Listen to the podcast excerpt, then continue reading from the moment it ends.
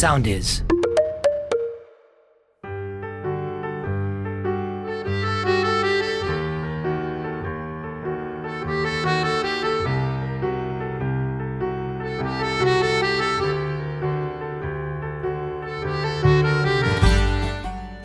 Όπως θα ακούσετε σε λίγο, αυτό το επεισόδιο του podcast των Άγριων Μελισσών είναι ένα πολύ ιδιαίτερο επεισόδιο.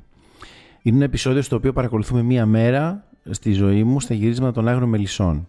Εκεί συναντιέμαι με ηθοποιούς, με το συνεργείο φυσικά, τους τεχνικούς και είναι ένα επεισόδιο σχεδόν σαν ντοκιμαντέρ, δηλαδή Πώς είναι τα επεισόδια που σε ακολουθεί μια κάμερα και πηγαίνεις, εδώ με ακολουθεί στην ουσία ένα μικρόφωνο. Έχω ένα μικρόφωνο κολλημένο πάνω μου και μιλάω και λέω διάφορα ενώ ταυτόχρονα τριγύρω γυρίζεται η σειρά. Ε, υπάρχουν κάποιες μικρές συνεντεύξεις, υπάρχει πολύ backstage υλικό, αυτός ο χαμός δηλαδή που γίνεται στο γύρισμα συνήθως θα το ακούσετε επιτέλους για πρώτη φορά ζωντανά, τι σημαίνει. Δεν είναι τίποτα στημένο, απλά εμφανίστηκα μια μέρα με τα μικρόφωνα και όλοι αντέδρασαν έτσι όπως συνήθως αντιδρούν γιατί δεν ήξεραν ότι έχω μικρόφωνο.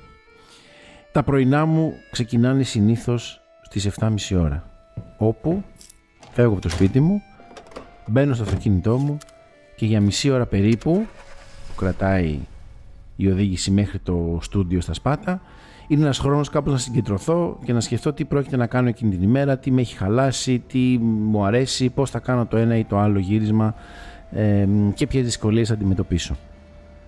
Πάμε λοιπόν να ακούσουμε πώς είναι μία μέρα στη ζωή ενός σκηνοθέτη σε μία καθημερινή σειρά.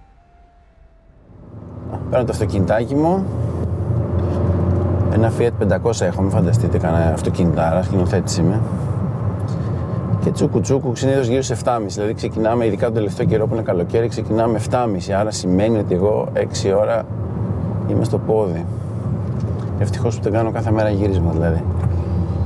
Σήμερα έχω, τι έχω να κάνω; Έχω δύο γυρίσματα σήμερα. Έχω ένα με, στο καινούριο σπίτι Δρόσο Κωνσταντή και μετά έχω και καφενείο.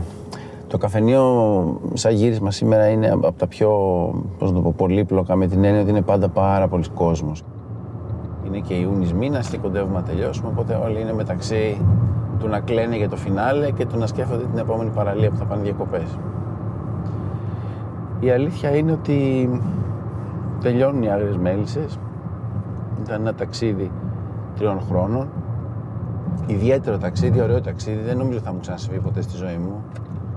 Δηλαδή, όταν ξεκινήσαμε τις Άγριες Μέλισσες, θεωρούσαμε ότι θα πάμε δύο σεζόν στην καλύτερη.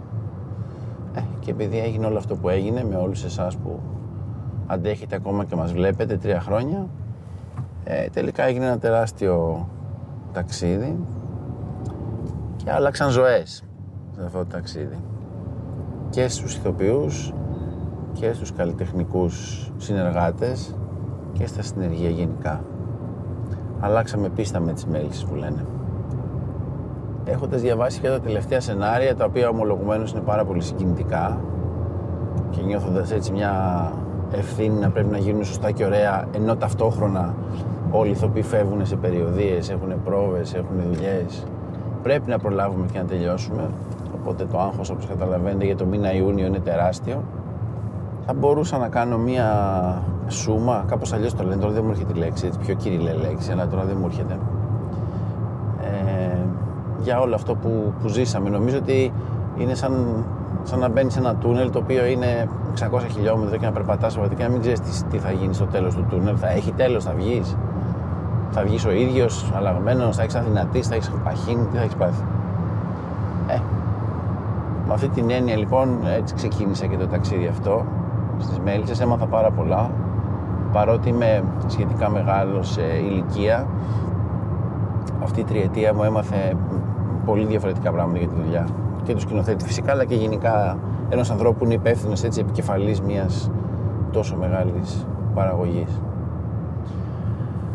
Τέλος πάντων όπως και να έχει τα πράγματα είναι έτσι όπως είναι. Νομίζω μετά το καλοκαίρι θα τη φάω την κεραμίδα είναι σαν τα πένθη αυτό που τον χάνεις τον άλλον και μετά κατάλαβες ότι τον έχασες έξι μήνες μετά.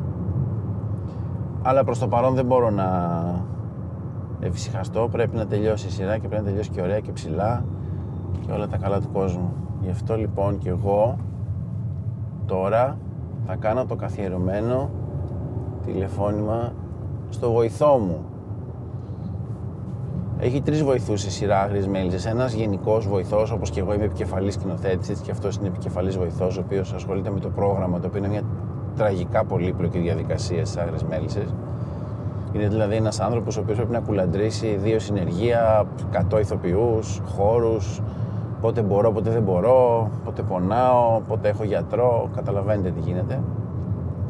Αλλά είναι βράχος ο Γιώργος Βασάλος. Είναι τρομερός, είναι μαζί μας δυόμιση από τα τρία χρόνια και κρατάει συμπαγή την ομάδα. Για να δούμε τι έχει να πει σήμερα ο Γιώργος. Δεν θα τον ακούτε τον Γιώργο. Είναι πάρα πολύ δύσκολο να γράφω και εμένα και να γράφω και τον Γιώργο.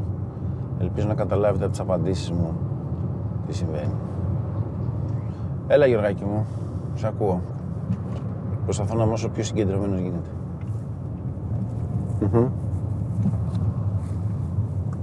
Ναι, κατάλαβα. Ναι. Το νυχτερινό μόνο του Ακύλα έξω από την καλύπα. Με αυτό δηλαδή έχεις θέμα. Προς το παρόν. Το πρόβλημα το οποίο συζητάω με τον ε, βοηθό μου, τον Γιώργο τον Βασάλο, αφορά στον ηθοποιό Εμίλιο Χιλάκη, ο οποίος έχει ήδη ξεκινήσει κάποιες πρόβες θεατρικές και δεν μπορεί να μας δώσει πολλές νύχτες για να κάνουμε γύρισμα. Αυτό είναι μια κατηγορία προβλήματος που συμβαίνει πάρα πολύ συχνά με τους ηθοποιούς και μάλιστα μία από τις βασικές δουλειές ε, ενός βοηθού σκηνοθέτη είναι να ασχολείται με τα προβλήματα όλων αυτών των ηθοποιών και τα προγράμματά τους και να καταφέρνει στην ουσία να συνδυάζει όλους αυτούς τους ανθρώπους να καταφέρουν τελικά να κάνουν ένα γύρισμα. OK. Okay. Ναι. Έχει, ε, του, του έχεις βάλει πολλές άλλες νύχτες; Ναι, κοίτα να δεις, επειδή είναι νύχτα και επειδή είναι δάσος και επειδή θα γίνει όλος αυτός ο χαμός, ε, είπα, ξέρεις, θα, δεν θα κάνω πολλές μετακινήσεις, θα, θα γίνουν όλοι, ξέρεις, θα, θα, τα, θα τα κλέψουμε τα περισσότερα.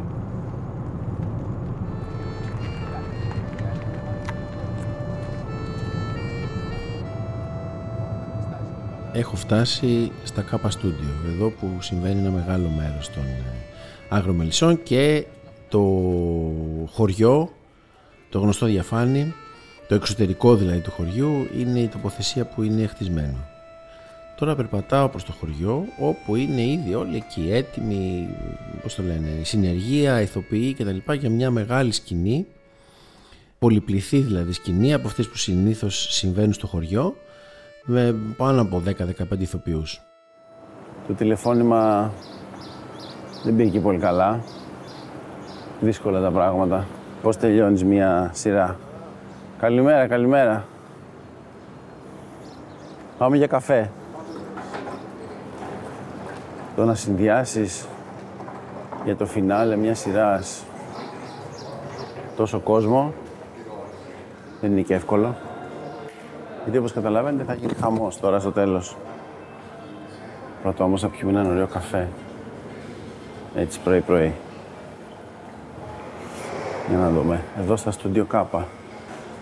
Δεύτερο σπίτι μου, στα στούντιο Κάπα. Εδώ και τρία χρόνια. Θυμάμαι περιόδους που πιο πολύ ήμουν στα στούντιο Κάπα παρά στο σπίτι μου. Πρώτη στάση πριν ξεκινήσει η δουλειά, είτε αυτή είναι γύρισμα είτε είναι μοντάζ, είναι το καφέ στα Κάπα Studios χειμώνα καλοκαίρι, με το που φτάνω θα πάρω ένα καφέ και τον τελευταίο χρόνο, επειδή έχω αποφασίσει και κάνω διατροφή, δεν θα φάω τίποτα από αυτά τα υπέροχα ανθυγινά τυροπιτοειδή που προσφέρει. Με καταστρέψετε από αυτά τα πράγματα. Έχω κόψει καιρό τώρα. Ελεύθερη. Έχω κόψει λέω όλα αυτά τα ανθυγιεινά. Ε, ναι, τώρα καλοκαιράκι, ξέρεις, τώρα πρέπει να είμαστε λίγο πιο... Έχεις καταστρέψει, λίγο πιο fit. Μεγάλη δυσκολία όταν αργούν οι ηθοποιοί στο γύρισμα. Έχουν κουραστεί όλοι πλέον και αργούν για πλάκα. Και πρόβες και γύρισμα, πώς να τα βγάλει πέρα κάποιος. Αλλά καταλαβαίνετε, όταν αργήσει ένας, έστω, όλο το σύστημα καταραίει μετά γιατί πηγαίνουμε πίσω και άντε να βγάλεις μετά τόσες πολλές σκηνές. Καφεδάκι θα μας ξυπνήσει. Λίγη μαύρη. Άλλο.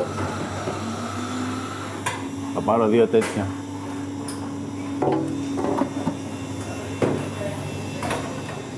Καλημέρα. Τι νέα; Εδώ. Εγώ αγόρι μου. Καλή συνέχεια. Και εσύ είναι. Καλημέρα, καλή δουλειά.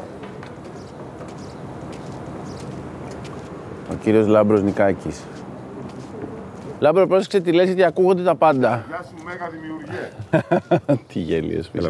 Ο Λάμπρος Νικάκης είναι ένας από τους διευθυντές παραγωγής στη σειρά μας. Διευθυντής παραγωγής σημαίνει ο εγκέφαλος που οργανώνει τα πάντα γύρω από ένα γύρισμα. Δηλαδή, πού θα βρούμε διάφορα αντικείμενα, αυτοκίνητα, συνεργεία, πού θα συναντηθούμε, πώς θα στηθούμε, πού θα πάνε τα βαν, τα αυτοκίνητα, ο κόσμος, πού θα βαφτούν οι ηθοποιοί, πού θα ντυθούν. Είναι δηλαδή ένας πολύ κεντρικός άνθρωπος στο πώς στείνεται μια παραγωγή. Μιλήσαμε με τον Βασάλο. Ναι. Κοίτα να δεις, δεν ξέρω αν βγαίνει το ρεπεράζ ενώ έχω πει στο Λίγκρ να έρθει στην Πελοπόννησο. Αν δεν του βγαίνει, δεν θα έρθει. Αλλά το λέω γιατί με πήρε ο Βασάλος, Ναι. αγχωμένος, ότι πρέπει να. Ε, καλά, η αποθήκη πάει για μέσα. Το θέμα της συζήτησής μας είναι στην ουσία μία σκηνή που φυσικά δεν μπορώ να σας αποκαλύψω, μιας και αποτελεί κορυφαία σκηνή του φινάλ των Άγριων Μελισσών. Παρ' όλα αυτά, επειδή είναι μια πολύ δύσκολη στιγμή, μια πολύ δύσκολη σκηνή μάλλον, ε, όπως ένα μεγάλο μέλος του φινάλε της σειράς, ο σκηνογράφος μας Αντώνης Χαλκιάς, ο βοηθός σκηνοθέτης Γιώργος Βασάλος και κάποιες φορές και ο φωτογράφος ο Βαγγέλης Κατριτζιδάκης, και εγώ φυσικά, εν μέσω της σειράς, εάν προκύψει έτσι κάτι τόσο σημαντικό, ε, πρέπει συνήθως να συνεννοηθούμε, να κάνουμε μια συνάντηση για να αποφασίσουμε πού θα βρεθεί αυτός ο χώρος, τι μας βολεύει, τι είναι πιο απλό για μας, αν πρέπει να στήσουμε ένα σκηνικό ή όχι ή αν πρέπει να βρούμε ένα φυσικό χώρο. Στη συγκεκριμένη, στην προκειμένη περίπτωση πρέπει να φτιαχτεί μια αποθήκη ε, η οποία θα έχει τουλάχιστον δύο μέρες γύρισμα για μια τεράστια σκηνή του φινάλε που εξακολουθώ να μην σας αποκαλύπτω ε, θα τη δείτε, είναι εκεί στο προτελευταίο επεισόδιο και που είμαστε ανάμεσα στο να πάμε σε φυσικό χώρο γιατί από το σενάριο, από τη γραφή του σενάριου είναι πολύ δύσκολο να βρεθεί αυτός ο χώρος ή όπως κάνουμε πολλές φορές να στήσουμε αυτή την αποθήκη στα πλατό. Εγώ πιστεύω ότι πρέπει να κάνουμε την αποθήκη μόνο το κάτω. Να μπει μέσα. Το άλλο πώς θα το κάνεις ρε καλέ μου άνθρωπε; Μου είπε θα το κάνει πάνω κάτω με αλλαγές. Τι να πω εγώ τώρα; Εγώ μακάρι το πάνω γιατί με βολεύει για τα εξωτερικά. Για τα εξωτερικά, ναι. αυτό Να με πεις βολεύει. κάτι. Άμα μπορούμε δηλαδή. Αλλά το θέμα είναι ότι αυτό πρέπει να γίνει κάποια στιγμή. Θα μπει. Δεν έχουμε πάνω Θα γίνει, γιατί φεύγει από και ο 10 Ακύλας, μέρες. Φεύγει και ο Ακύλας. Running around with you. Ε, Και εσύ και χθες και εκεί και εδώ. Κάνω ένα τέτοιο, ένα επεισόδιο για το podcast που είναι γύρισμα, δεν το έχω ξανακάνει και είναι λίγο ντόκιου. Οπότε σε κάποιου από εσάς θα μιλήσω. Τι παίζετε, συγγνώμη. Πυρίμπα, Λευτέρη. Ναι. Είναι μια υπέροχη λιόλουστη μέρα σήμερα, οφείλω να ομολογήσω, η στιγμή που βρίσκομαι εδώ και η Έλλη Τρίγκου με την Αμαλία Καβάλη και τον Νίκο Λεκάκη παίζουν μπυρίμπα στο χορτάρι. Δεν είναι κάτι που συνηθίζεται, δηλαδή δεν είναι κάτι που το βλέπεις κάθε μέρα, απλά τώρα έχει φτιάξει ο καιρός, έχει ζεστάνει μάλλον, έχει το καλοκαίρι και η αναμονή που είναι ένα τεράστιο κομμάτι σε κάθε γύρισμα, δηλαδή ένα μεγάλο μέρος της δουλειάς μας είναι να περιμένουμε κάτι να συμβεί. Οι ηθοποιοί λοιπόν που έχουν πολύ μεγάλη αναμονή συνήθως ανάμεσα από σκηνές ή που δεν παίζουν σε μια σκηνή και παίζουν σε μια άλλη κτλ. κτλ έχουν εξαπλάρει τώρα εδώ στο γρασίδι και παίζουν μπυρίμπα. Αν είναι δυνατόν. Που παίζουν μπυρίμπα πάρα πολύ. Εγώ το χαρτό μου τρώω. Πού θα πας διακοπές; Απομακρύνομαι, δεν μπορώ. Αυτή τη, τη διακοπολογία δεν την μπορώ. Ε, ήταν ένα αστείο πέρσι με τον Κωστό Σαββιδάκη που όταν τελειώναμε, επειδή εγώ θα συνέχιζα κατευθείαν να προετοιμάζω την τρίτη σεζόν, ερχόταν και μου έκανε πλάκα. Τύπου, εγώ πάω στη Ρόδο τώρα, θα πάω να κάνω μπάνια, κάνω διακοπές. Εσύ τι θα κάνεις την Τετάρτη. Τετάρτη ήταν η τελευταία μέρα, ας πούμε, στο μοντάζ πριν το τελικό επεισόδιο. Ε, φέτος πάλι τα ίδια, γιατί όπως καταλαβαίνετε, κάποιοι από εμάς θα συνεχίσουμε κατευθείαν στην επόμενη δουλειά, χωρίς ανάσα, όπως κάποιοι ηθοποιοί θα συνεχίσουν με περιοδίες και θέατρα. Και είναι το γνωστή, γνωστή πλάκα. Πού θα κάνεις διακοπές, Γιατί όλοι ξέρουν ότι δεν πρόκειται να κάνω διακοπές. Για πάμε μια βόλτα να δούμε τι γίνεται στο χωριό.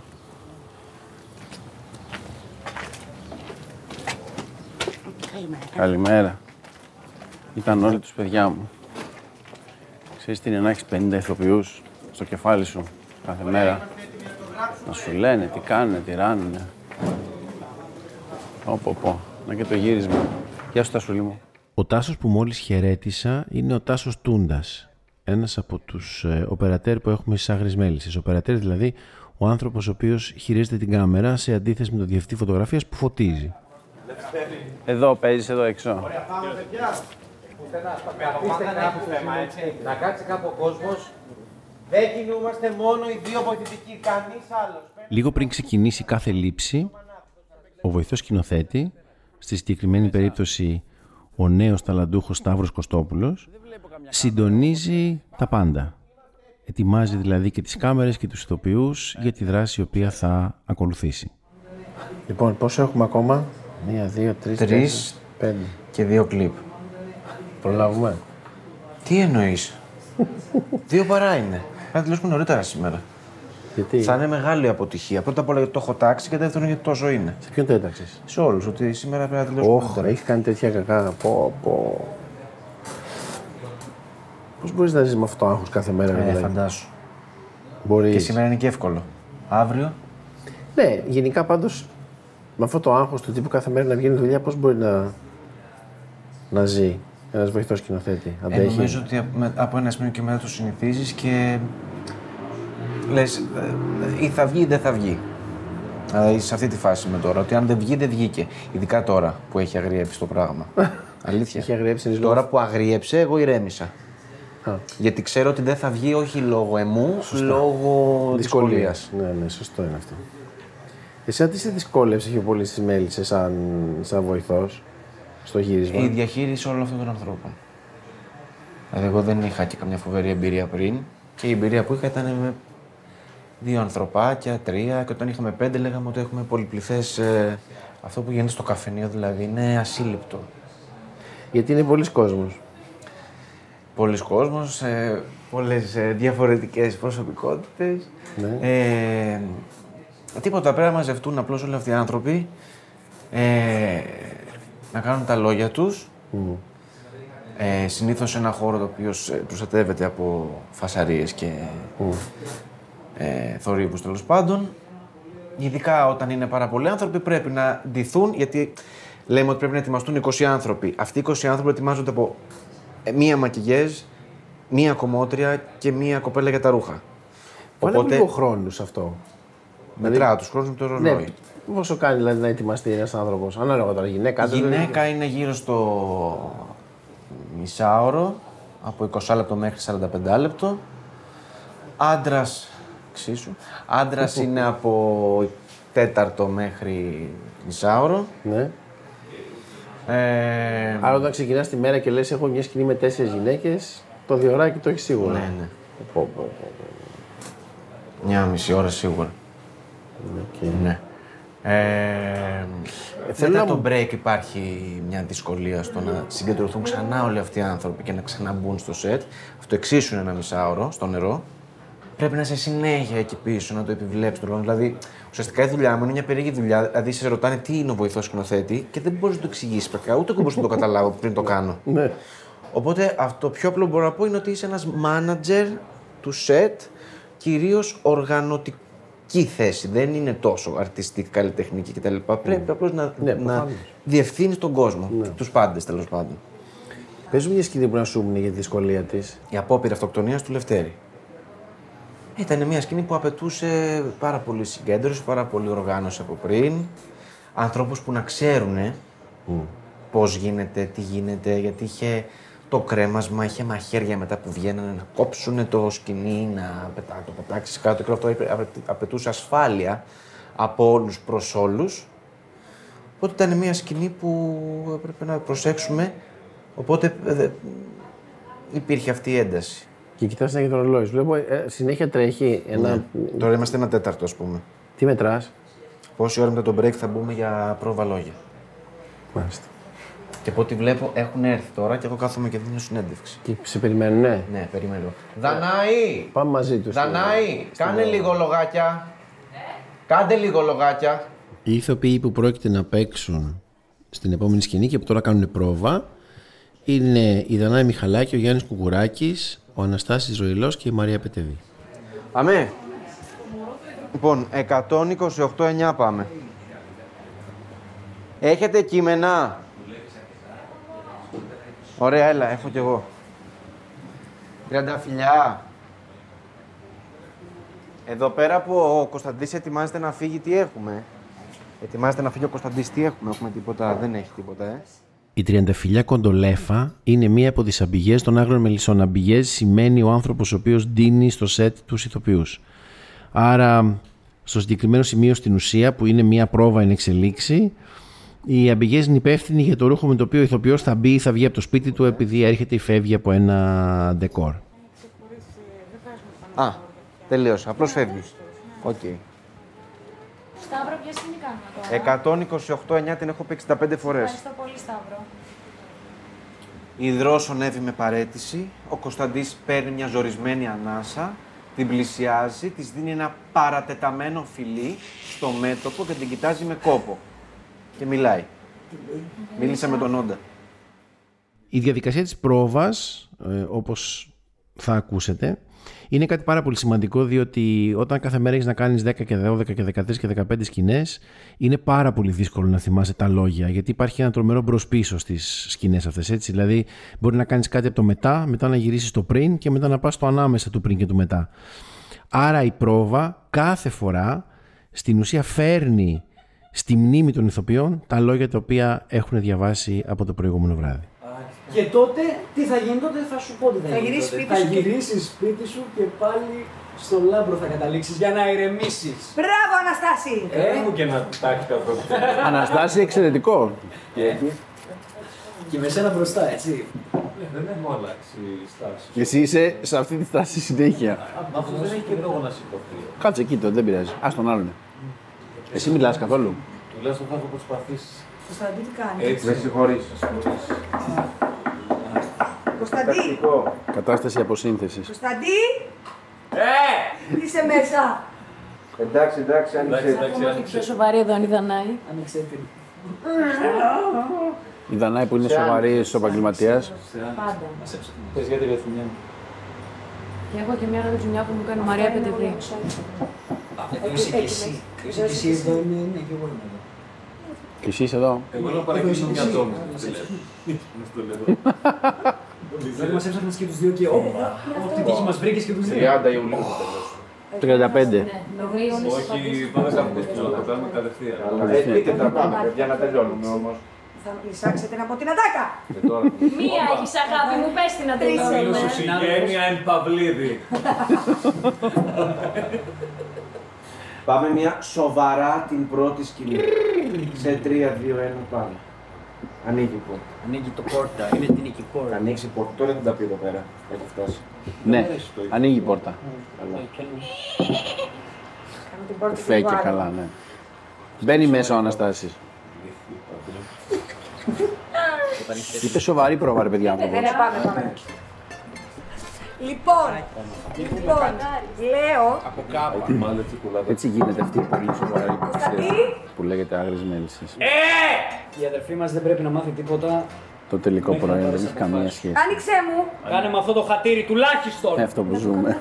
Άνοιξε. Δεν θέλω να κάνουμε έτσι. Κάνε μου αυτό το- Κάνε μου αυτό το χατήρι τουλάχιστον. Άρα πρέπει να μου αφήσεις να πω Κωνσταντή, άνοιξέ μου και μετά να πεις. Ναι, ρε. Να σου πω.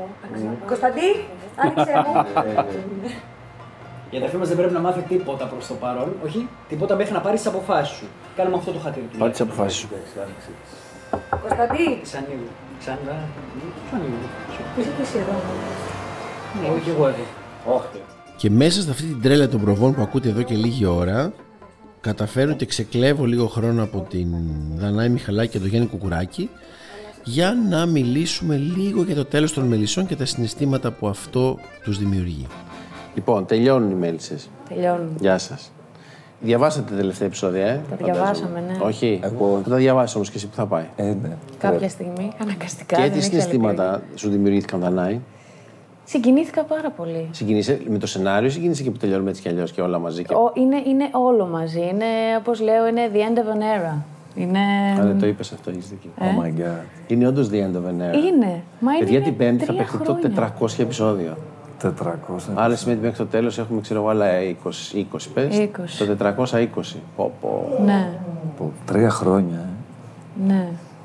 Και ξέρεις, έμπαινε στο μυαλό μου ότι α, αυτή είναι η τελευταία μου σκηνή με τον τάδε, αυτή είναι η τελευταία μου σκηνή με Αρχίζει τον και τάδε. αυτό τώρα, Εγώ θα κλαίω πάρα πολύ σε όλα αυτά, Ναι. γιατί με ξέρω. Και είναι πολύ, είναι, είναι πολύ α, ανάμεικτα συναισθήματα. Πολύ. Ναι. Νομίζω από τη μία όλοι θέλουμε να πάμε στην παραλία. Από μια άποψη. Ε, δεν ξέρω. Εγώ δεν έχω αρχίσει ακόμα να γίνομαι συναισθηματικός πάντως. Το κρατάω. Νομίζω θα τελειώσει και μετά θα πάθω κατάθλιψη. Ναι. Εντάξει, είναι και δύσκολα τα τελευταία πολύ. Πέραν ότι είναι δύσκολα, ρε παιδί μου, έχει μπει τόσο στην καθημερινότητά μας που νομίζω ότι αν λέω εγώ για παράδειγμα τελειώσουμε Τετάρτη Ναι. τα γυρίσματα, δώσουμε Ναι, ραπ, ας πούμε. Πέμπτη, νομίζω θα είμαστε λίγο. Το κενό. Μμμ, Ωραία. καλημέρα. Δώσ' τους ψά- Οπ, ήρθε ο ροηλό. Εντάξει, ήρθε. Γεια σου, Αναστάση. Αναστάση, κάνουμε ένα special επεισόδιο τώρα που είναι. η Πρώτη φορά το κάνουμε που είναι live στο γύρισμα. Καταλαβαίνεις. Τέλειο. Τέλειο, ξετέλειο, έχετε πια. Πώς το λένε. Έχουμε βγάλει όλα τα απλητά σας τη φορά. Δηλαδή; Ε, πρόβες, αυτό, γέλια. Γράφεις ηχούς. Γράφεις ήχου. Ναι, Έλεγαν πριν κάποια παιδιά ότι ξέρεις, τελειώνουμε ξέρω εγώ, για παράδειγμα τελευταία μέρα Τετάρτη ξέρω εγώ, και μετά την Πέμπτη. Τι θα γίνει. Πραγματικά. Δεν ξέρω, ρε. εσύ. Είναι, είναι, είναι περίεργο. Είναι περίεργο. Το ξέρεις, αλλά είναι περίεργο. Δεν Ναι, ξέρω. γιατί κάπως κάπου πήγαινες, κάθε... κάπως δεν ξέρω εγώ, ήταν. Δεν θα έρθουν τα επεισόδια, τέλος, αυτό είναι. Ό,τι κάναμε, κάναμε. Πάντως ένιωσα και κάπως έτσι ωραία όταν πήρα το τελευταίο από την άποψη ότι ξέρεις η, η αίσθηση που έχει ο ηθοποιός ε, όταν ξεκινάει μια δουλειά θέατρο συνήθως έτσι ή ένα mini series που ξέρει το τέλος άρα κάπως χτίζει τον χαρακτήρα του έτσι και κάπως φαντάζεται πώς θα γίνουν τα άλλα. Κάπως είδα που, που έφτασε αυτός ο άνθρωπος. Τώρα βέβαια και λίγο πριν τα γυρίσω αλλά ξέρεις, αυτή η κατάσταση που ζήσαμε τρία χρόνια που δεν ξέραμε τι θα ξημερώσει κάπως, κάπως έκλεισε και είχε μια μεγάλη ικανοποίηση αυτό. Επίσης, διαβάζοντας τα τελευταία επεισόδια, νιώθω ότι ήμουν ένας άλλος άνθρωπος πριν τα διαβάσω και ένας άλλος... Ναι, ναι, ναι, ναι. Δηλαδή; Συναισθηματικά. Γιατί εκεί με το που τα διάβασα, όπως είπα, συνειδητοποίησα το τέλος. Και νομίζω ότι και τώρα θα είμαι ένας τελείως άλλος άνθρωπος από τη μια μέρα στην άλλη με το που κάνουμε το τελευταίο γύρισμα. Δηλαδή, στο τελευταίο γύρισμα, μάλλον δεν θα το συνειδητοποιήσω. Ήμουν από αυτά τα παιδάκια και στην κατασκήνωση που τελευταία μέρα κλαίγαν όλοι και που εγώ περιφερόμουν και έψαχνα κάποιον να κάνω παρέα που να μην κλαίει. Α πούμε, και λέει ρε παιδιά, σταματήστε, τι είναι αυτό, ελάτε. Και το συνειδητοποιούσα κάποια στιγμή. Ή και ποτέ, αν έμπαινα σε κάτι άλλο αμέσως. Θέλω να πεις αυτή την ιστορία που όταν διάβασες το τελευταίο επεισόδιο. Μιλάμε καταρχάς με τη Δανάη λίγο νωρίτερα, με, με μηνύματα φωνητικά, όπου ξέρεις το φωνητικό περιλαμβάνει όλο το, συνέστημα, συναίσθημα. από τη μία ή όλο τον κινησμό. Εγώ είμαι full κοινικός, η, η, η Δανάη μου λέει θα δεις να συγκινηθείς πάρα πολύ και τώρα μεθαύριο γυρνάμε την τελευταία μας σκηνή. Και λέω, Α, έχουμε και άλλες ρεσί. Τη λέω, Δανάη, απλώς είμαστε με άλλους. Ναι, αλλά είναι η τελευταία μας. Αχ, δεν το νιώθεις καθόλου, ε. Λέω, τι να σου πω, Όχι, εντάξει, θα το νιώσω, ρε παιδί μου. και Θα, θα δούμε όλα καλά. Ωραία. Πάμε, πάμε να το χαρούμε. Ξέρω τέτοια. Λέμε για κάτι άσχετα, τελειώνουμε, αφήνω, πιάνω να διαβάζω, γράφω και εκείνο το μήνυμα στην ομαδική που ήταν λίγο ρε παιδί μου αστιάκι. Αποκομμένο αστείο από την κατάσταση, γιατί όλοι κάπως είχαν μια βαριά ας πούμε ατμόσφαιρα λόγω των τελευταίων γυρισμάτων.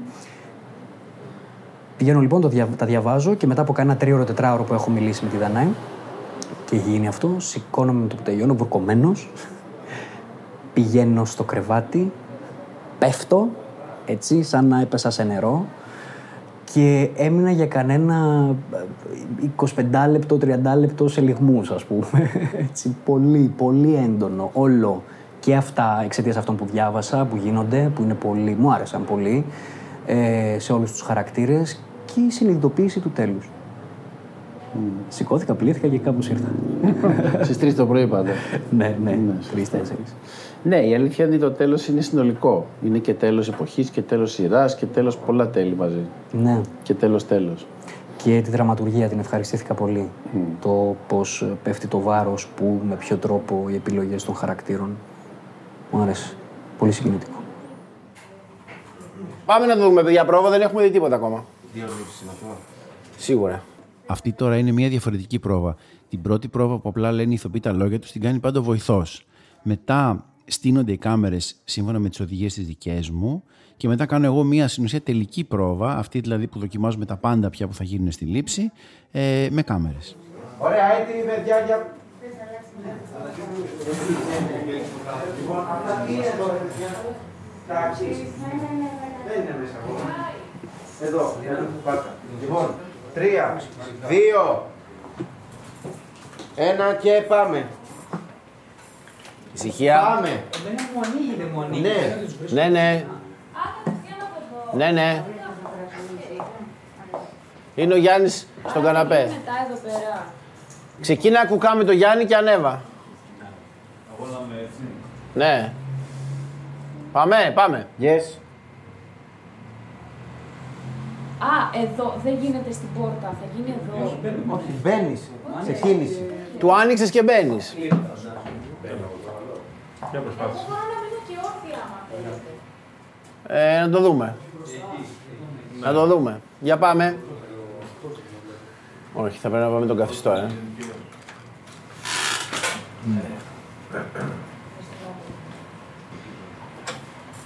Θα φύγει η Δανάη τώρα, φεύγει. Φεύγει η Δανάη.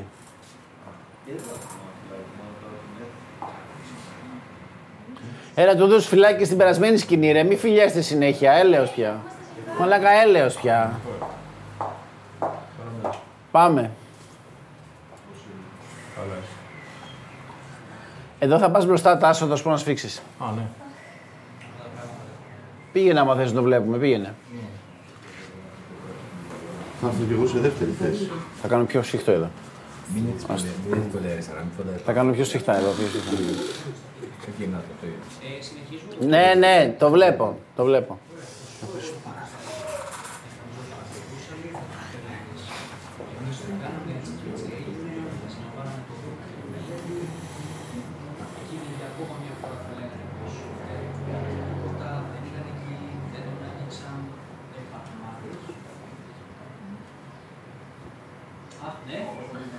Ο Κωνσταντής μας εκδικείται όπως έκανε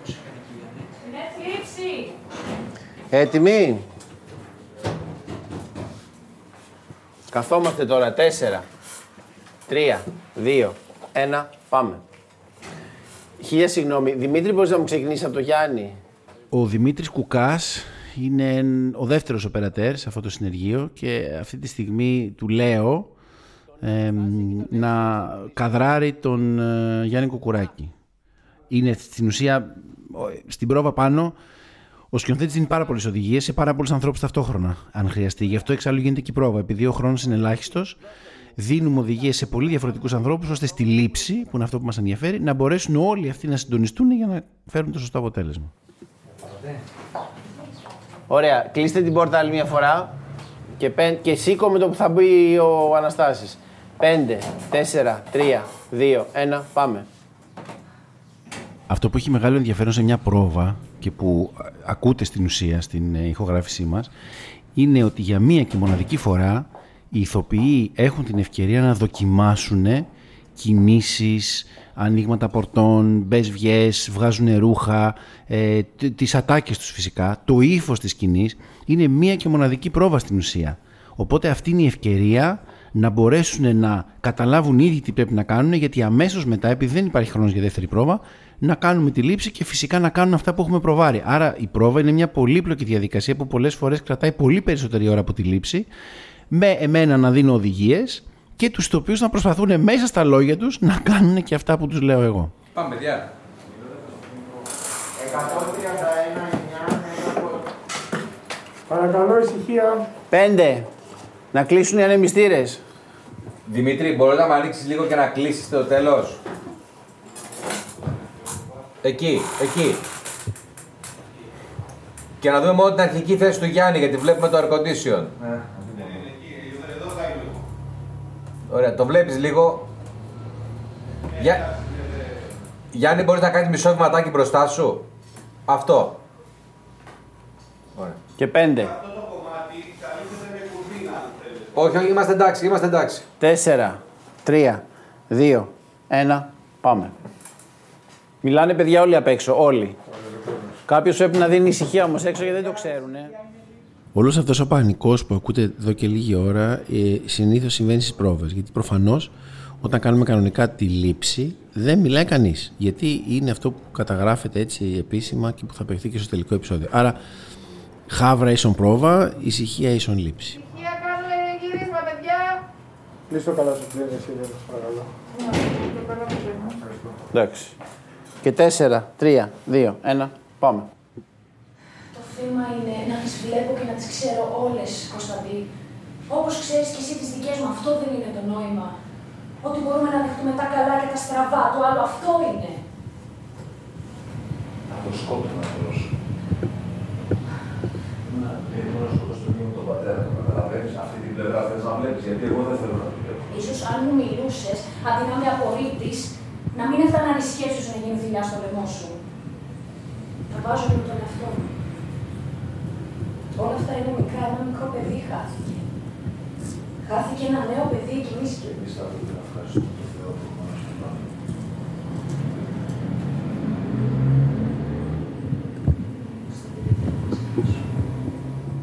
Μισό. Το τελευταίο μόνο δανάει.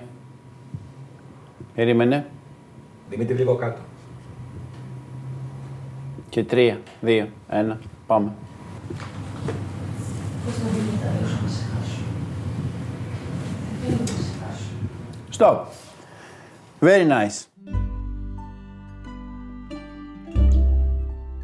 Μετά από μια επιτυχημένη λήψη, αποφασίζω να περπατήσω στο βαν του μακιγιάζ και των μαλλιών. Αυτό γιατί είναι βαν, γιατί καταρχήν βρισκόμαστε σε εξωτερικό χώρο και όχι στα πλατό που είμαστε προστατευμένοι. Οπότε όταν έχουμε γύρισμα εκτός πλατό μας ακολουθεί ένα τεράστιο βαν το οποίο έχει μέσα air condition κτλ. και στο οποίο οι ηθοποιοί ντύνονται, αλλάζουν ρούχα, βάφονται, κάνουν μαλλιά κτλ. Ανοίγω την πόρτα και μπαίνω για να μιλήσω σε δύο εξαιρετικές συναδέλφους. 131-9. Μέρα 89. 131-9. Μέρα 9. 89. Μόνο 89 μέρες έχουν περάσει. Yes. Μόνο. Πέρσι εμάς τις πόσες είχαν περάσει, το 35. Ε, ήμουν Μόνο. σίγουρη. Μα τεράστιες μέρες Με ζούσα εδώ. 208 επεισόδια. Εγώ Πω, είχα βρει, πω. είχα βρει ένα... Στη μία σεζόν. Ναι, ξέρω. Ένα επεισόδιο. Ε, μέρα 88 μου είπες, 89. 89. κόμμα κάτι επεισόδιο. Αυτό με, τα, με την αρρύθμιση των ημερών είναι οι μέρες σεναρίου. Δηλαδή, από το πρωί μέχρι το βράδυ, μία ημέρας στο σενάριο είναι μία μέρα. Οπότε, από την αρχή του κύκλου, μετράς το πρώτο επεισόδιο μέρα ένα.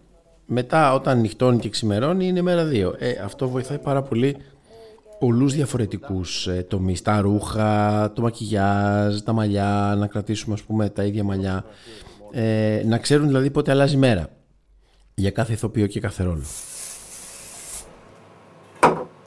Μήπως τι λάκ που χρησιμοποιείτε; Αυτό δεν είναι λάκνη vegan, ένα προϊόν. Μήπως λέει το vegan που χρησιμοποιείτε; Για ποιο πράγμα; Για όλα αυτά που Ήταν μια περνάμε. διαφήμιση παλιά όταν ήμουν μικρός.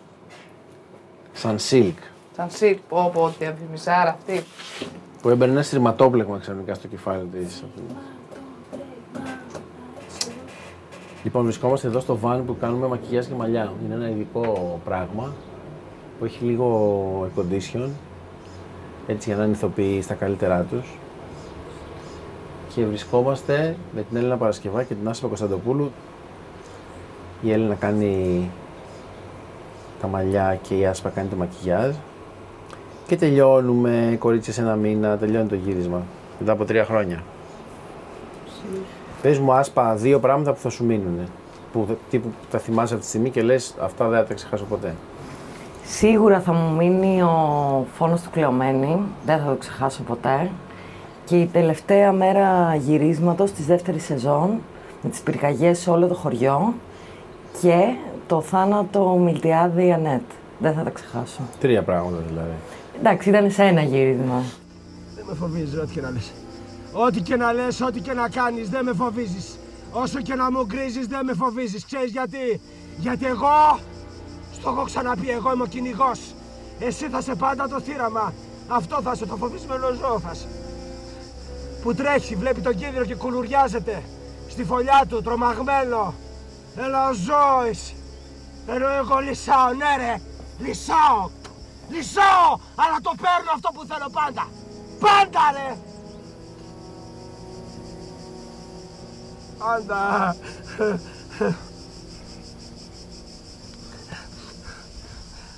Πάντα. Ορίστε, για να σε δω λοιπόν, έλα ρίξε. Για να σε δω λοιπόν, έλα ρίξε. Ρίξε, ρίξε. Ρίξε, δεν μπορείς που να μπορέσεις. Κακομύρι, πού να μπορέσεις, δεν μπορείς. Ε, κακομύρι. Ε, κακομύρι. Έλα, τελείωνε, κατέβα κάτω. Κατέβα να με βγάλεις, αλλά το έκανες στο κομμάτι σου, έλα, τελείωνε. Να πας εσύ στο καλό και... Κι εγώ...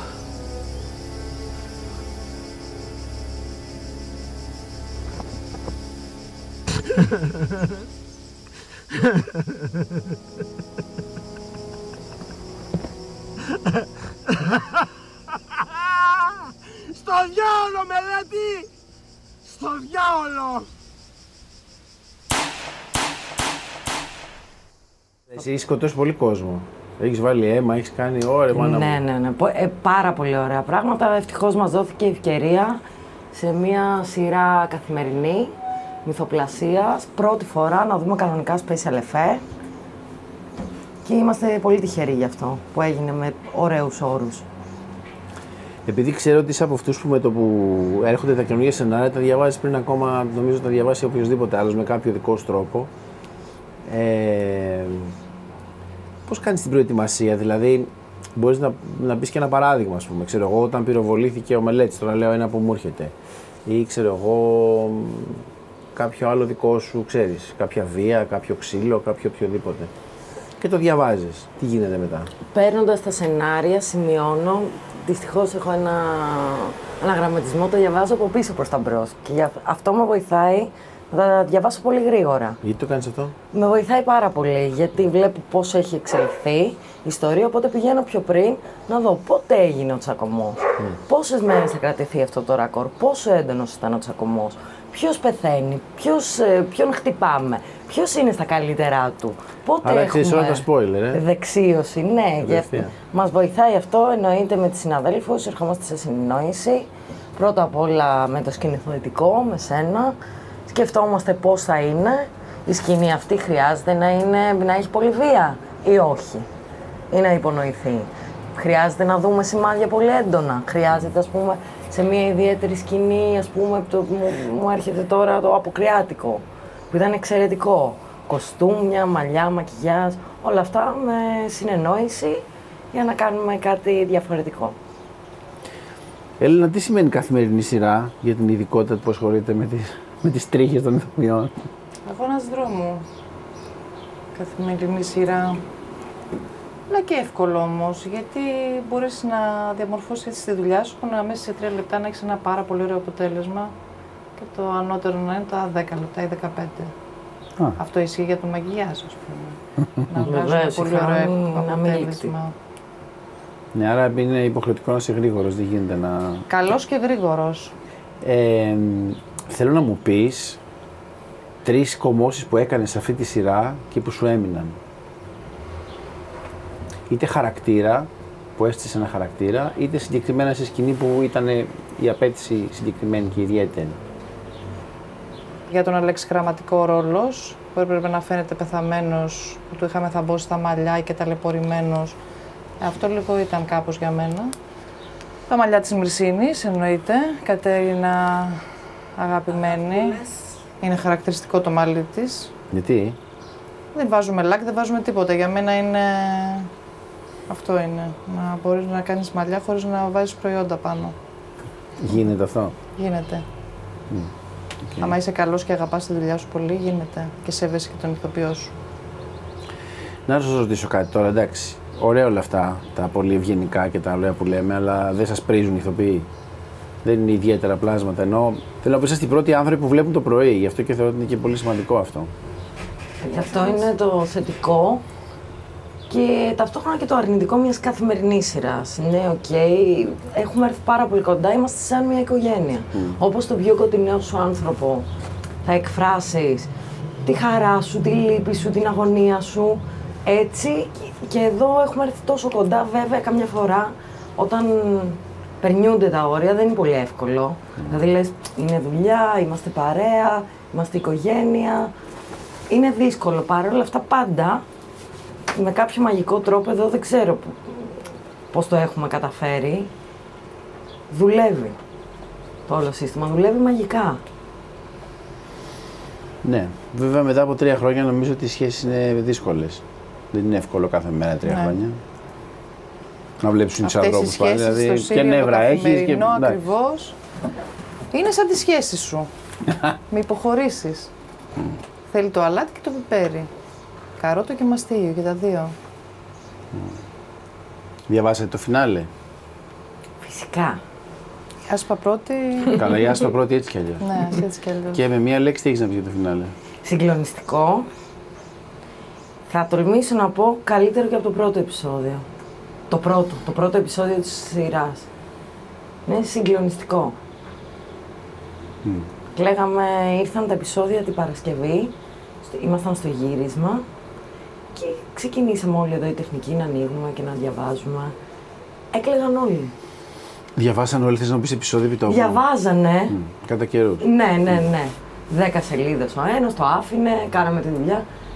Έβλεπε παντού βολκωμένα μάτια. Εσύ έκλαψες; Έκλαψα, ναι, κι όμως. Ναι. Σου κάνει εντύπωση. Δεν θα σας ρωτήσω πού γιατί θα είναι spoiler. Ναι, Ναι, έκλαψα. Έκλαψες. Σε δύο σημεία που πιστεύω θα λυγίσει όλος ο κόσμος εκεί. Ναι. Ναι. Μ' αρέσει που έχει αυτό το τέλος. Εάν σας αρέσει το podcast, βαθμολογήστε το στο Spotify ή τα Apple Podcasts. Σήμερα που βρίσκομαι στο γύρισμα στο χωριό ε, και για το γύρισμα φυσικά του podcast, θα μιλήσω με όσους ηθοποιούς μπορέσω να πετύχω που στην ουσία δεν έχω προλάβει και να τους φωνάξω σε κάποιο από τα επεισόδια του podcast. Οπότε μ, από εδώ και πέρα μ, αρπάζω έναν ηθοποιό ας πούμε και τον βάζω σε ένα δωματιάκι και τον ανακρίνω σε σχέση με τα τρία χρόνια που έχουν περάσει στις Άγριες Μέλισσες. Πρώτο θύμα της ανάκρισης η Θεοφανία Παπαθωμά, η ιδιοκτήτρια του καφενείου στο Διαφάνη. Λοιπόν, θα σου πω ότι μου άρεσε πάρα πολύ στο ρόλο σου. Από την πρώτη στιγμή κι εγώ. Μου άρεσε καταρχήν αυτός ότι, να- ότι ξαφνικά μια γυναίκα, ας πούμε, ορίζει ένα χωριό. Γιατί τώρα, Mm. κακά τα ψέματα, κάπως είναι ένα κέντρο αυτή η γυναίκα. Και εντάξει, ταυτόχρονα δεν σου κρύβω ότι μου άρεσε αυτός ο τρόπος με τον οποίο αντιμετωπίζεις τα προσωπικά της. Δηλαδή, κάπως είναι μια τύψη, ρε παιδί μου, που δεν της πάει κανένας κόντρα. Νομίζω ότι η Βιολέτα σε αυτό το χωριό ε, λειτουργεί περισσότερο σαν σύμβολο Μμ. αυτός ο ρόλος. Δηλαδή είναι ηθική, είναι δίκαιη, είναι τίμια, ε, είναι δυναμική, είναι θηλυκή. Εκφράζει όλη την, α, όλο το γυναικείο φύλλο. Ε, νομίζω λοιπόν ότι... Ορίζει και τη ζωή της, βέβαια, έτσι. Ενώ κάπως ορίζει και την πάρτη της. Νομίζω ότι κρατάει τα ίσα στο χωριό. Δηλαδή κρατάει τις ισορροπίες. Αυτό κάνει η Βιολέτα. Ναι. Το πιστεύω. Και πώς και δεν ξεμυαλίζεται; Δεν ξεμυαλίζεται γιατί πρώτον είναι όρημη, δεν είναι ένα μικρό κορίτσι. Έχει δηλαδή την εμπειρία της ζωής, μπορεί να χειρίζεται τα πράγματα. Έχει περάσει πάρα πολλά, έχει ταλαιπωρηθεί. Οπότε η ψυχοσύνθεση της δεν είναι τόσο ευάλωτη για να ξεμυαλίζεται και να άγεται και να φέρεται. Νομίζω ότι πατάει πολύ γερά στα πόδια της και ξέρει τι κάνει. Γιατί ζορίζεται να δώσει την καρδιά της σε κάποιον άλλο.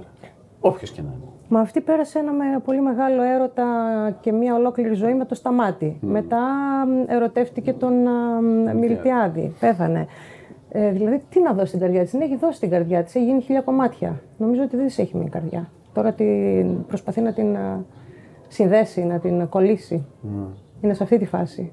Και νομίζω ότι ίσως τη βοηθήσει ο Σταμάτης και κάνουν έτσι μια καινούργια αρχή. Θέλω να, να θυμηθείς, να μου πεις έτσι ένα-δύο στιγμές που σου έχουν μείνει. Γιατί τρία χρόνια κατά τα ψέματα δεν είναι και λίγο. Μου είχε μείνει καταρχήν η σκηνή που κάναμε εδώ στο χωριό που ήρθε ο Μιλτιάδης, που έφεραν τον Μιλτιάδη νεκρό. Γιατί δεν ήταν μόνο σαν να, να παίζαμε εκείνη τη στιγμή θέατρο και να το ζούσαμε live. Ήταν σαν να ήταν μια σαν πραγματικά να το ζούσαμε αυτό το πράγμα. Μου έκανε πολύ μεγάλη εντύπωση. Δηλαδή ήταν όλοι σαν να το ζούσαν αληθινά αυτό το πράγμα. Και νομίζω ότι από, από φωτογραφίες που έχω δει μέχρι το γύρισμα αυτό έχει μείνει. Ήταν πολύ έντονη αυτή η σκηνή. Και η σκηνή που περπάτησες, ας πούμε, με τα εσώρουχα στο καφενείο και αυτό ήταν, ε, έγραψε πολύ. Και πολλές αστείες α, στιγμές που εδώ γελάμε και μας μαλώνουν. Κατά τη διάρκεια του γυρίσματος. Έχεις δίκιο, έχεις δίκιο. Χαλεφαίνονται τα βυζιά της. Βγάλ' τα όλα, Βιολέτα!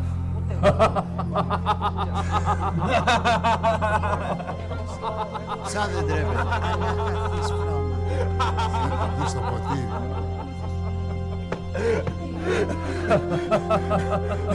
Κλεισμένη. Χριστέ μου.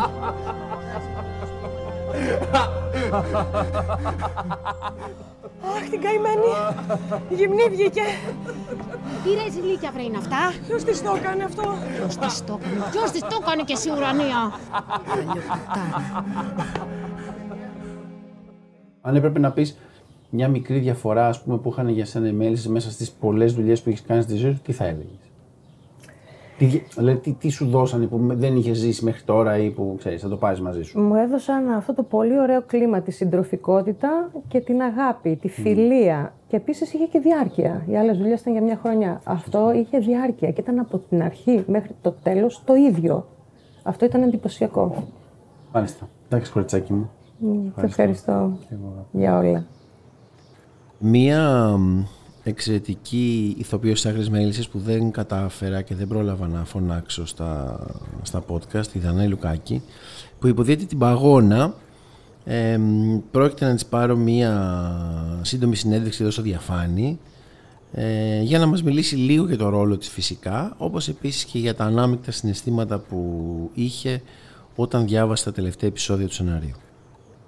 Δανάη, θέλω να μου πεις πώς αισθάνθηκε τα τελευταία επεισόδια να το διάβασες; Καταρχάς, τα τελευταία επεισόδια τα διάβασα, αλλά με είχε ενημερώσει το τσιράκι του Ακύλα, ο Μάνος στην πραγματικότητα ηθοποιός, ότι υπάρχει μια φοβερή εξέλιξη με το ρόλο μου, το ρόλο μας και την οικογένειά μας.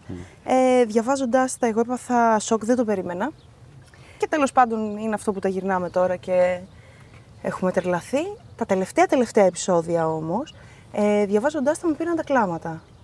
Και τα... Και σένα, βρε παιδί μου. Εμένα νομίζω ότι με πήραν πρώτη από όλους γιατί ήμουν στο σπίτι και είχα χρόνο και τα διάβασα. Πέντε Αυτό είναι σερί. αλήθεια, ναι.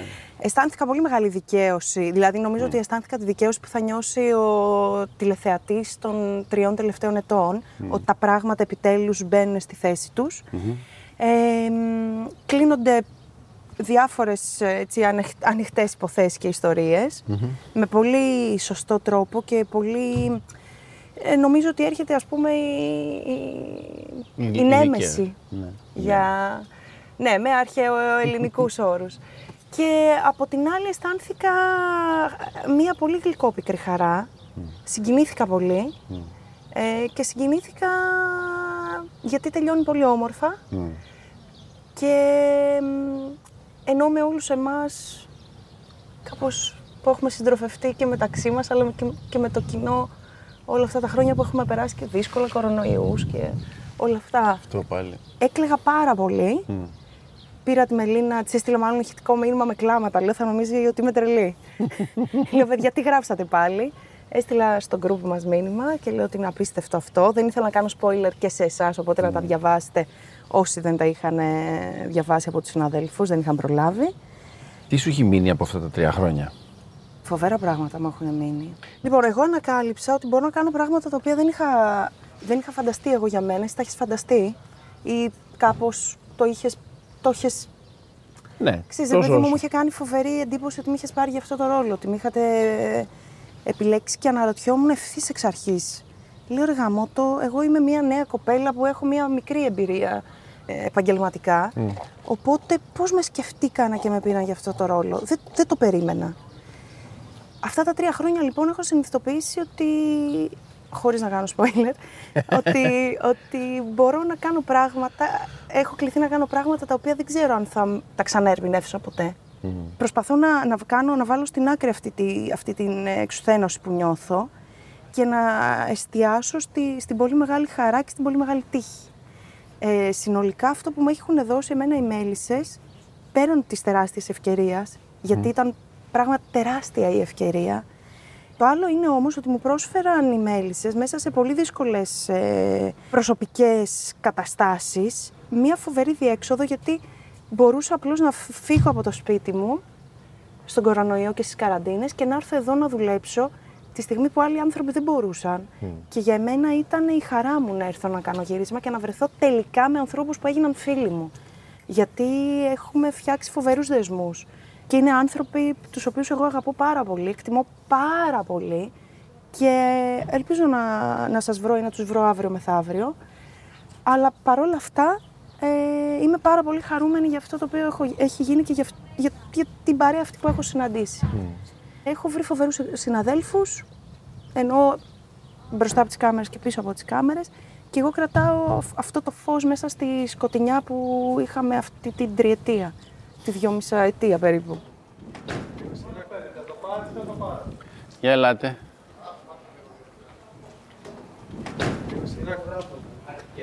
Δεν παίρνει από εκεί, δεν παίρνει. Έχει κλείσει με τον οπέρα. Από εδώ δίπλα μπαίνω. Για να δούμε. Τι κάνετε, ρε παιδιά; Μοτεράκι. Αυτό λίγο βάση μου, μισό. Λέει Για πες. Πες λίγο, Γαρνάρη. Στάβω το air condition. Ωραία. Α, πας να σου πιέσεις από εκεί. Τέλεια. Και ανοίγουν οι κοπέλες. Και ανοίγουν οι κοπέλες. Εντάξει, ωραία. Για να δούμε αυτή η σκηνή πώς θα πάει. Εντάξει. Πρέπει να φύγει το βάρο. Να φύγει το βάρος, αδειάσαν οι δρόμοι, η ώρα σηκώνει να φύγει το βάρος. Ένα φύγει η σκηνή.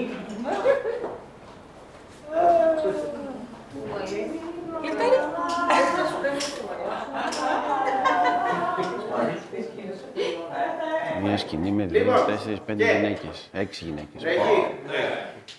129-21 πρώτη.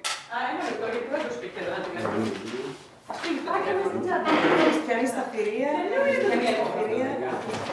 Είναι εδώ με κάτι πράγματα. Εδώ είναι συνέχεια όλη η σύντηση. Χριστιανή σταθερία, δεν ξέρω αν σας λέω. Χριστιανός σταθερία. Ωραία, Βρισκόμαστε τώρα αυτή τη στιγμή στο Ραφτάδικο που είναι έτοιμη να γυριστεί μια σκηνή. Ε, επικρατεί απόλυτη ησυχία. Είναι μια ε, σκηνή με πολλές γυναίκες μαζεμένες. Είναι ένα τεράστιο γεγονός. Πάλι δεν θα κάνω spoiler. Αλλά πολύ πολύ σπουδαίο ε, στη σκηνή που πρόκειται να γυριστεί. Για το σταμάτσο όλο αυτό. Ε, ναι. Κάτι θα κατεβάζει πάλι η κλάβα του. Κάποιο τρόπο να επιβιώσει πάντα βρίσκει. Ωραία. Μακριά από τον Κυριάκο να είναι και τι θέλει να κάνει. Γιατί αυτοί οι δύο όταν βρίσκονται μαζί, μόνο προβλήματα προκαλούν. Μας φτάνουν τώρα τα προβλήματα του Βάρη. Και να πω σε αυτό το σημείο ότι αυτός ο χώρος, η μπουτίκ της ουρανίας δηλαδή, είναι από τους αγαπημένους μου χώρους, όπως και το ραφτάδικο, το εσωτερικό, γιατί έχουν αυτή τη λουλουδάτη τα πετσαρία γύρω-γύρω και κάθε φορά που έχω γύρισμα σε αυτά τα μέρη ε, μου φτιάχνουν τη διάθεση. Ακολουθούν οι συνεντεύξεις του Παύλου Ορκόπουλου και του Νίκου Λεκάκη στο εν λόγω δωματιάκι. Αγαπημένε μου Παύλο, ξέρεις τι θέλω να μου πεις; Έχεις αυτόν τον ιδιαίτερο ρόλο του Νέστορα και ήθελα να μου πεις πώς τον βίωσες μέσα στην τριετία, γιατί τώρα τελειώνουμε σιγά σιγά. Είναι ένας πολύ ιδιαίτερος ρόλος στις Μέλισσες. Νομίζω δεν- δεν υπάρχει άλλος. Έχει κάτι πολύ ξεχωριστό. Ναι, έχει ξεχωριστό και αυτό το αποδεικνύουν οι συμπολίτες του, οι συγχωριανοί του, οι οποίοι του δίνουν ένα σεβασμό που αποπνέει σε αυτούς και περιμένουν από αυτόν κάτι. Αυτό το αισθάνεται αυτός. Και θέλει να ανταποκρίνεται σε αυτό. Αυτό και μόνο σε έναν άνθρωπο σαν για αυτόν ο οποίος είναι όριμος πια. Έτσι και για την εποχή εκείνη. Ένας κοντά στα 70 ήταν κάπως αλλιώς. Φυσικά. Φυσικά. Αυτός όμως και έχοντας την στρατιωτική του ιδιότητα και την ιατρική του και χέρι αυτής της εκτιμήσεως και αυτό του δίνει μια όθηση για ζωή. Και παρόλες τις αντικσοότητες της ζωής που ήταν υφιστάμενος μπορεί και έχει λόγο να είναι όρθιος γιατί είναι πολύ χρήσιμος. Αυτό το έχει μέσα του και αυτό του δίνει μία Ήταν λίγο η φωνή της λογικής, της οριμότητας, δεν ξέρω, ήταν κάπως... Αλλά επίσης ήταν και ένας συναισθηματικός άνθρωπος. Δεν φοβόταν το συνέστημα δηλαδή. Ναι. Και το έχει αποκαλύψει κιόλας. και το αποκαλύπτει βάσει σεναρίου, βέβαια, διότι σεναριογράφοι συνοδοιπορούν με αυτόν τον άνθρωπο. Έτσι και αυτό είναι και το μεγαλειώδες σε αυτή την πορεία που κάνουμε και σαν πλησίασμα του ρόλου, ας πούμε, σε αυτόν το χαρακτήρα, διότι υπάρχει μια, υπάρχουν συνοδοιπόροι. Πες μου από τις χιλιάδες σκηνές που έχεις παίξει σε αυτή τη σειρά, έτσι αν έπρεπε να σου πω να θυμηθείς μία που σε δυσκόλεψε ή που ξέρω εγώ σου άρεσε πολύ ή που το αποτέλεσμα σε δικαίωσε χωρίς να σε... Ξέρεις, που Ναι. σου έχει μείνει. Ε, είναι πολλές οι, Είναι πολλές, και- ε. ναι, πολλές οι σκηνές. Καλό είναι αυτό. Πολλές, φυσικά είναι καλό. Και μια σκηνή, μιας και μιλάμε τώρα, ας πούμε, ε, τη σκηνοθετούσες εσύ και με ανέκρινε κάποιος. Με ανέκρινε. Ο Ματζόρος, σωστά. Ο Ματζόρος, Ε, σωστά, με ανέκρινε. Εκεί ήταν μια ιδιαίτερη σκηνή γιατί είναι, βρέθηκε ανακρινόμενος από έναν στρατιωτικό, του οποίου, ο οποίος του καταλόγιζε Πολύ βαρύ. πολύ βαρύ. Και δεν ήθελε αυτό άλλο μετά. Με τις ευθύνες του θέλει να είναι Και αξιοπρεπές. είχε ωραία αλλαγή η σκηνή. ε. Είχε. Και είναι πώς λειτουργήσε ο, ο συμπέκτη. Έτσι. Ναι. Ο άλλος στρατιωτικός, ο ρόλος πια. Και ο ηθοποιός, ο ρόλος πώς. Και αυτό τον δικαίωσε. Και αυτό είναι. Τρομερό. Και σε θυμάμαι πώς επικοινωνήσαμε τότε. ναι, με τα μάτια. Με τα μάτια δεν είναι. Η κατευθύνση ήταν, καταλάβαινα πώς το στείνεις, καταλάβαινα πώς. Δεν ξέρω τι καθορίζει αυτή η σχέση και εγώ δεν το έχω βρει ακόμα. Όπως καταλάβατε, δεν σκότωσα κανέναν τους. Αλλά δεν βοήθησα και κανέναν τους να γλιτώσει. Από τότε με βασανίζουν οι τύψεις. Και η σημερινή ομολογία μου είναι μια λύτρωση. Ευχαριστώ το Θεό που μου έδωσε την ευκαιρία να την κάνω. Όμως δεν σημειώσατε τίποτα από όσα σας είπα, κύριε. Αλήθεια, δεν μου συστηθήκατε. Ούναρης. Φραγκίσκος Ούναρης. Μάλλον παραμεγάλωσα κι εγώ και η φάτσα μου δεν σας θυμίζει τίποτε. Ταξιάρχε. Το όνομά μου όμως.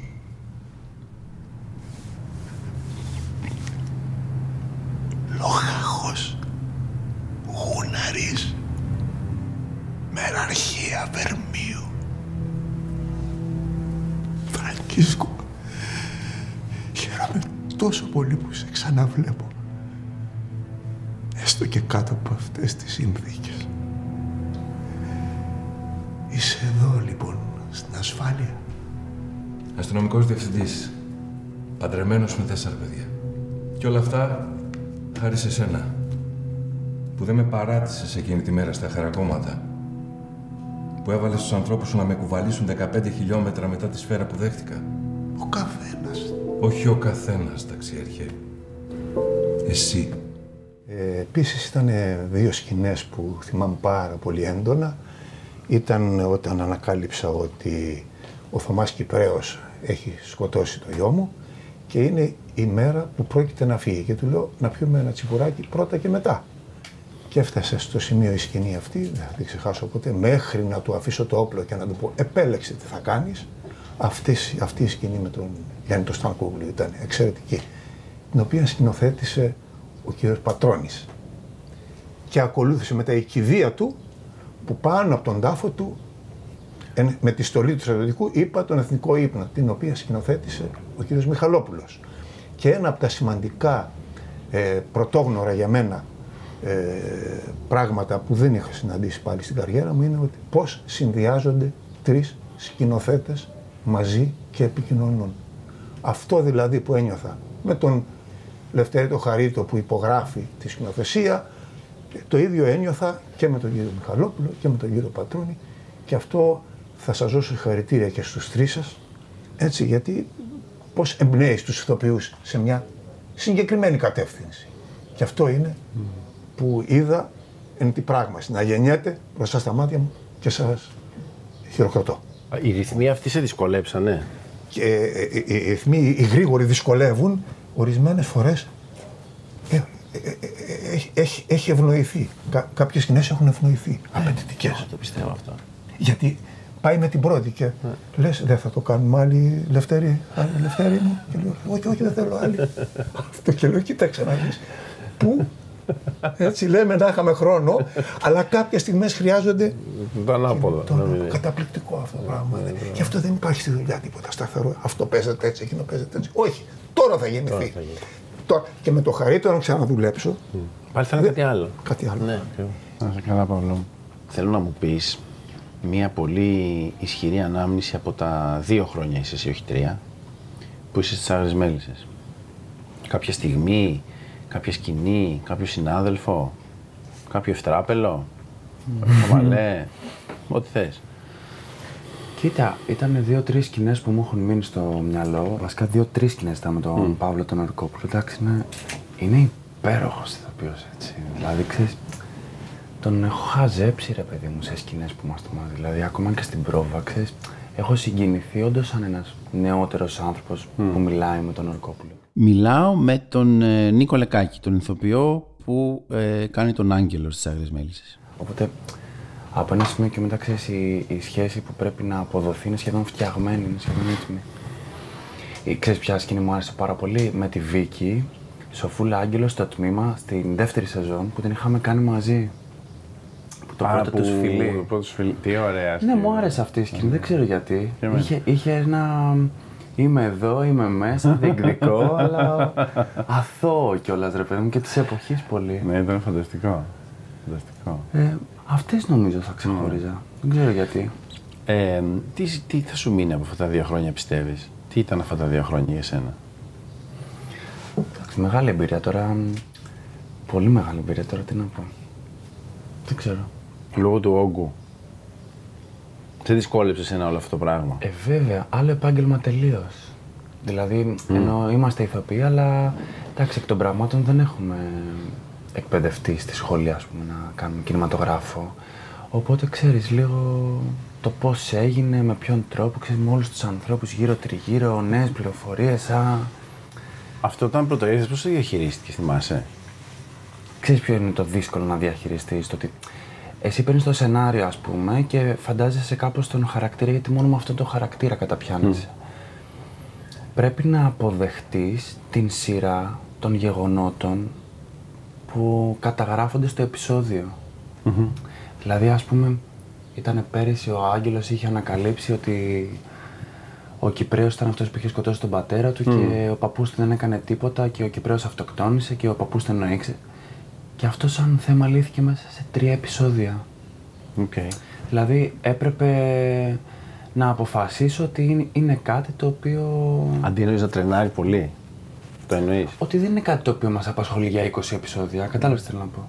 Αλλά σ- στην, στη συνέχεια της ζωής αυτών των ηρών υπάρχει αυτό το στοιχείο. Τόσο όσο. Αλλά κατάλαβες ότι πρέπει να το διαχειριστώ μέχρι εκεί. Πάντως μετά από μια τέτοια εμπειρία νομίζω καμιά φορά σκέφτομαι ότι άλλες δουλειές μπορεί να φανούν, ξέρεις, εύκολες υπό μία έννοια, ρε παιδί μου, γιατί εδώ έχεις, ξέρεις, και όγκο και κάπως να το βγάλεις και καλά και διάφορα εννοώ. Έχεις και το καλά και το γρήγορα και το... Έχεις πολλά, ναι. Κοίτα, το έχουν αυτό οι καλές δουλειές. Δηλαδή, στην επόμενη πας και κάπως λίγο αναπολύς, νοσταλγείς, Μμμ. το έχουν. Πώς είναι να στέκεσαι πρώτη φορά μπροστά σε κάμερα; Καλά, πολύ ωραίο είναι. Ναι. Γιατί ξέρεις, εμπιστεύεσαι αυτούς που είναι πίσω από την κάμερα. Είναι, είναι συναρπαστική εμπειρία, είναι ωραία εμπειρία. Απλά ξέρεις, ρε παιδί μου, θέλεις να δεις και το αποτέλεσμα όταν είναι η πρώτη φορά. Δηλαδή, Όταν να το πεις είδες ότι- αποτέλεσμα πρώτη φορά που έκανες και είδες πώς περίπου είσαι και στέκεσαι και τα λοιπά. Εντάξει, τώρα δεν είδα και ακριβώς πώς είμαι, γιατί είδα το αποτέλεσμα που έχω στο μυαλό μου σε σχέση με ένα χαρακτήρα. Ναι, ναι, προφανώς. Αλλά ξέρεις, έβλεπα τα πράγματα που έχω στο μυαλό μου πώς καταγράφονται. Αυτό θεωρώ ότι είναι πάρα πολύ σημαντικό αυτό για τη δουλειά ενός ηθοποιού.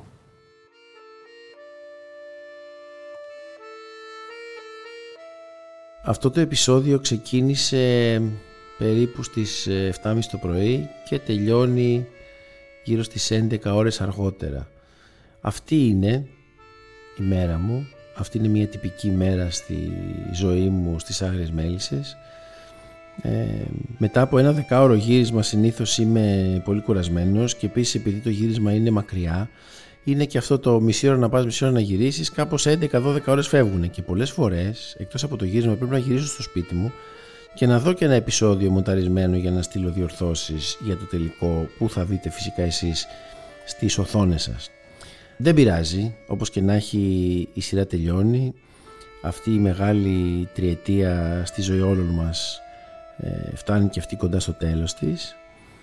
Και παρότι έχουμε ακόμα δύο επεισόδια σε αυτή τη σειρά τα οποία έπονται και δεν σας αποκαλύπτω φυσικά ποια θα είναι με την ευκαιρία του φινάλε της σειράς ε, παρότι έχουμε ακόμα λίγο, λίγα επεισόδια να πω και από εδώ κάτι που μπορεί και να το επαναλάβω στο τελευταίο επεισόδιο. Αλλά περιπτώσει επειδή αυτό ήταν κάπως μία μέρα στη ζωή μου σαν σκηνοθέτης στις Άγρες Μέλισσες να πω ένα τεράστιο ευχαριστώ σε όλους εσάς που στηρίξατε τη σειρά διότι όσα μαγικά και να κάνουμε εμείς αν δεν υπάρχει θεατής δεν υπάρχει σειρά. Ε, ό,τι κάνουμε το κάνουμε για σας.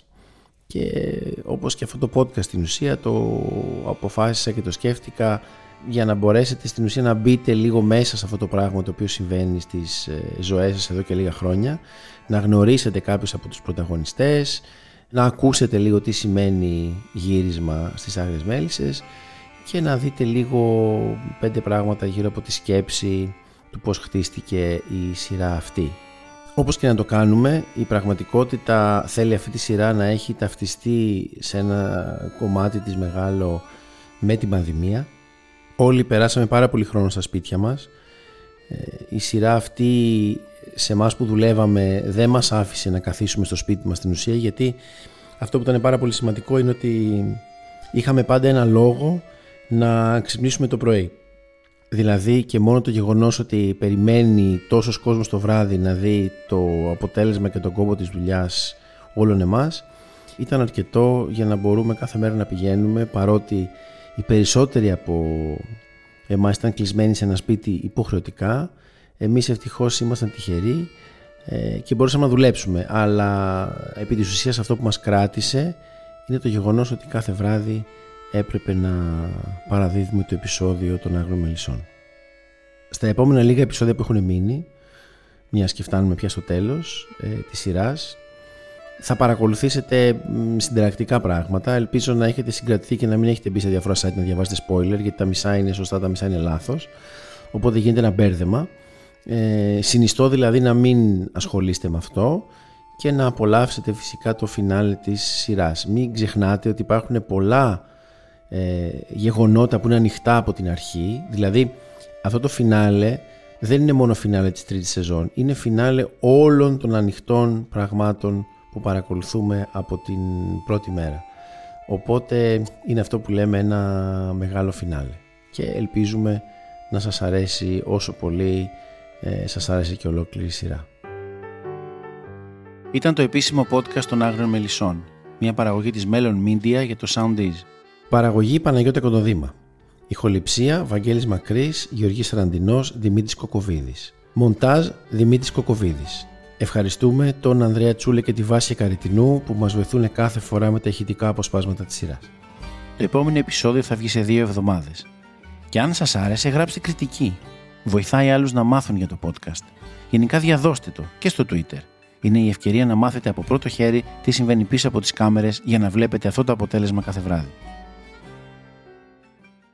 Ακολουθήστε μας στο Soundees, στο Spotify, στο Apple Podcasts και στο Google Podcasts.